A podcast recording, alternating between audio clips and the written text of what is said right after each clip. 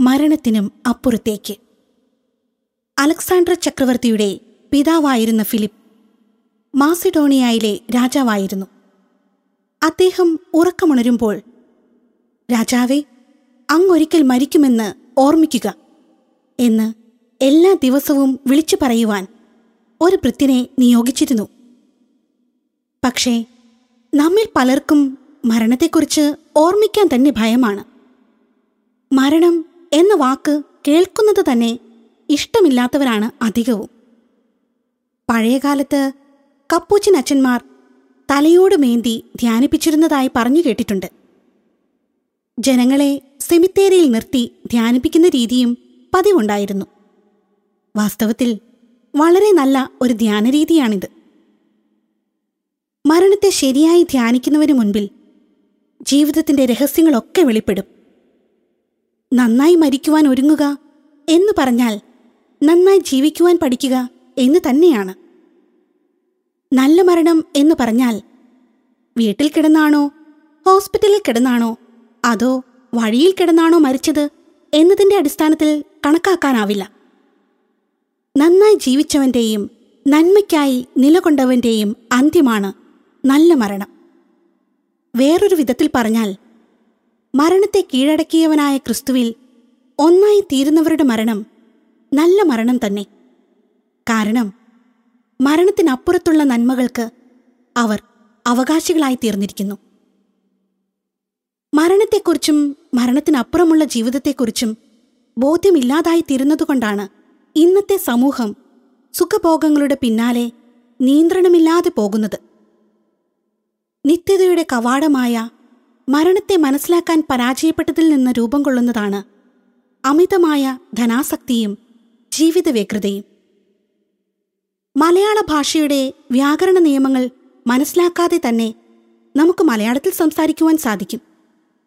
ഇതുപോലെ ക്രിസ്തീയ ജീവിതത്തിന്റെ ഉന്നത ശ്രേണികളിലൂടെ വിരാജിക്കുന്ന നമ്മിൽ അനേകം പേർക്കും വിശ്വാസത്തിന്റെ പ്രാഥമിക മണ്ഡലങ്ങളെക്കുറിച്ച് ശരിയായ ബോധ്യമുണ്ടാകണമെന്നില്ല കാരണം സ്വർഗം നരകം നിത്യജീവൻ എന്നിവയെക്കുറിച്ചൊക്കെ സജീവമായ ബോധ്യമുള്ള എത്ര ക്രിസ്ത്യാനികൾ നമ്മുടെ നാട്ടിലുണ്ടാകും? സ്വർഗത്തെക്കുറിച്ച് ബോധ്യമില്ലാത്തവരെങ്ങനെ സ്വർഗത്തിനു വേണ്ടി ജീവിക്കും? നരകം ഒരു യാഥാർത്ഥ്യമാണെന്ന് അറിവില്ലാത്തവരെങ്ങനെ നരകത്തെ ഒഴിവാക്കും? കഴിഞ്ഞ വർഷം ആംഗ്ലിക്കൻ സഭയിൽ നടത്തിയ ഒരു സർവേയിൽ അവിടുത്തെ അറുപത് ശതമാനം വൈദികർക്കും സ്വർഗനരകങ്ങളിൽ വിശ്വാസമില്ല എന്ന് വെളിപ്പെടുത്തുകയുണ്ടായി. എന്തൊരു ദുരന്തം. മരണത്തിനപ്പുറത്തുള്ള ജീവിതത്തെക്കുറിച്ച് യഥാർത്ഥമായ ബോധ്യം കിട്ടുമ്പോഴേ വിശ്വാസികളുടെ ജീവിതം ശക്തി നിറഞ്ഞതായിത്തീരൂ. അതിനാൽ മരണമെന്ന യാഥാർത്ഥ്യത്തെ ധീരതയോടെ ധ്യാനിക്കുവാൻ നാം പരിശ്രമിക്കണം.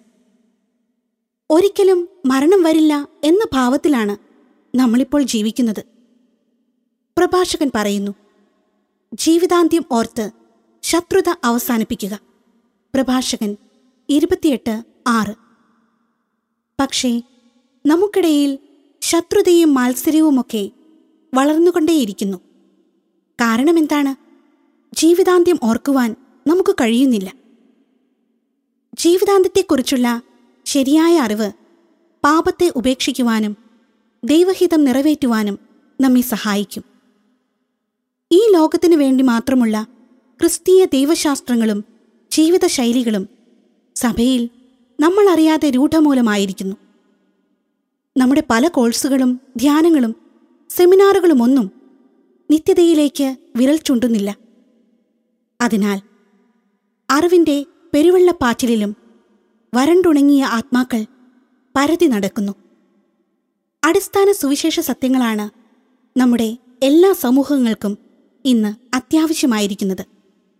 ഒരുപക്ഷെ അതിനൊന്നും സ്റ്റാൻഡേർഡ് ഇല്ല എന്ന് പണ്ഡിത മനസ്സുകൾ പറയുമായിരിക്കാം. വിജ്ഞാനികളുടെ വിജ്ഞാനം ഞാൻ നശിപ്പിക്കും. വിവേകികളുടെ വിവേകം ഞാൻ നിഷ്ഫലമാക്കും എന്ന് എഴുതപ്പെട്ടിട്ടുണ്ടല്ലോ. വിജ്ഞാനി എവിടെ? നിയമജ്ഞൻ എവിടെ? ഈ യുഗത്തിന്റെ താർക്കികൻ എവിടെ? ലൗകിക വിജ്ഞാനത്തെ ദൈവം ഭോഷത്വമാക്കിയില്ലയോ ദൈവത്തിന്റെ ജ്ഞാനത്തിൽ ലോകം ലൗകിക വിജ്ഞാനത്താൽ അവിടുത്തെ അറിഞ്ഞില്ല. തന്മൂലം വിശ്വസിക്കുന്നവരെ സുവിശേഷ പ്രസംഗത്തിന്റെ ഭോഷത്വം വഴി രക്ഷിക്കുവാൻ അവിടുന്ന് തിരുമനസായി ഒന്ന് കൊറിന്തോസ് ഒന്നാം അധ്യായം പത്തൊൻപത് മുതൽ ഇരുപത്തിയൊന്ന് വരെയുള്ള തിരുവചനം നമുക്കോർക്കാം. സുവിശേഷത്തെക്കാൾ ലൗകിക വിജ്ഞാനം കൊണ്ട് നിറയുന്നതിനാൽ സുവിശേഷത്തിന്റെ ശക്തി പ്രകടമാക്കാൻ നമുക്ക് കഴിയുന്നില്ല. നമ്മളൊക്കെ അങ്ങനെ ജീവിക്കുന്നത് ഒരു ചൂണ്ടുപലകയായി നമുക്ക് കാണാൻ കഴിയണം. മരണത്തെ ഭയപ്പെടാത്തവരും മരണത്തെ നോക്കി പുഞ്ചിരിച്ചവരുമായ വിശുദ്ധരൊക്കെ നമുക്ക് മാതൃകയായി നിലകൊള്ളുന്നുണ്ട്. ഈ ലോകത്തിനും അപ്പുറത്തുള്ളത് അവർക്കൊരു കഥയായിരുന്നില്ല. യാഥാർത്ഥ്യമായിരുന്നു. അതിനാൽ മറുലോകത്തേക്കുള്ള കടന്നുപോക്കായ മരണം അവർക്കൊരിക്കലും ഭയകാരണമായിരുന്നില്ല. എന്നാൽ നമുക്കോ? ഷെവലിയാർ ബെന്നി എഴുതിയ ഷീനാർ സമതലത്തിലെ വിലാപങ്ങൾ എന്ന പുസ്തകത്തിലെ ഒരധ്യായമാണ് നാം ഇപ്പോൾ കേട്ടത്.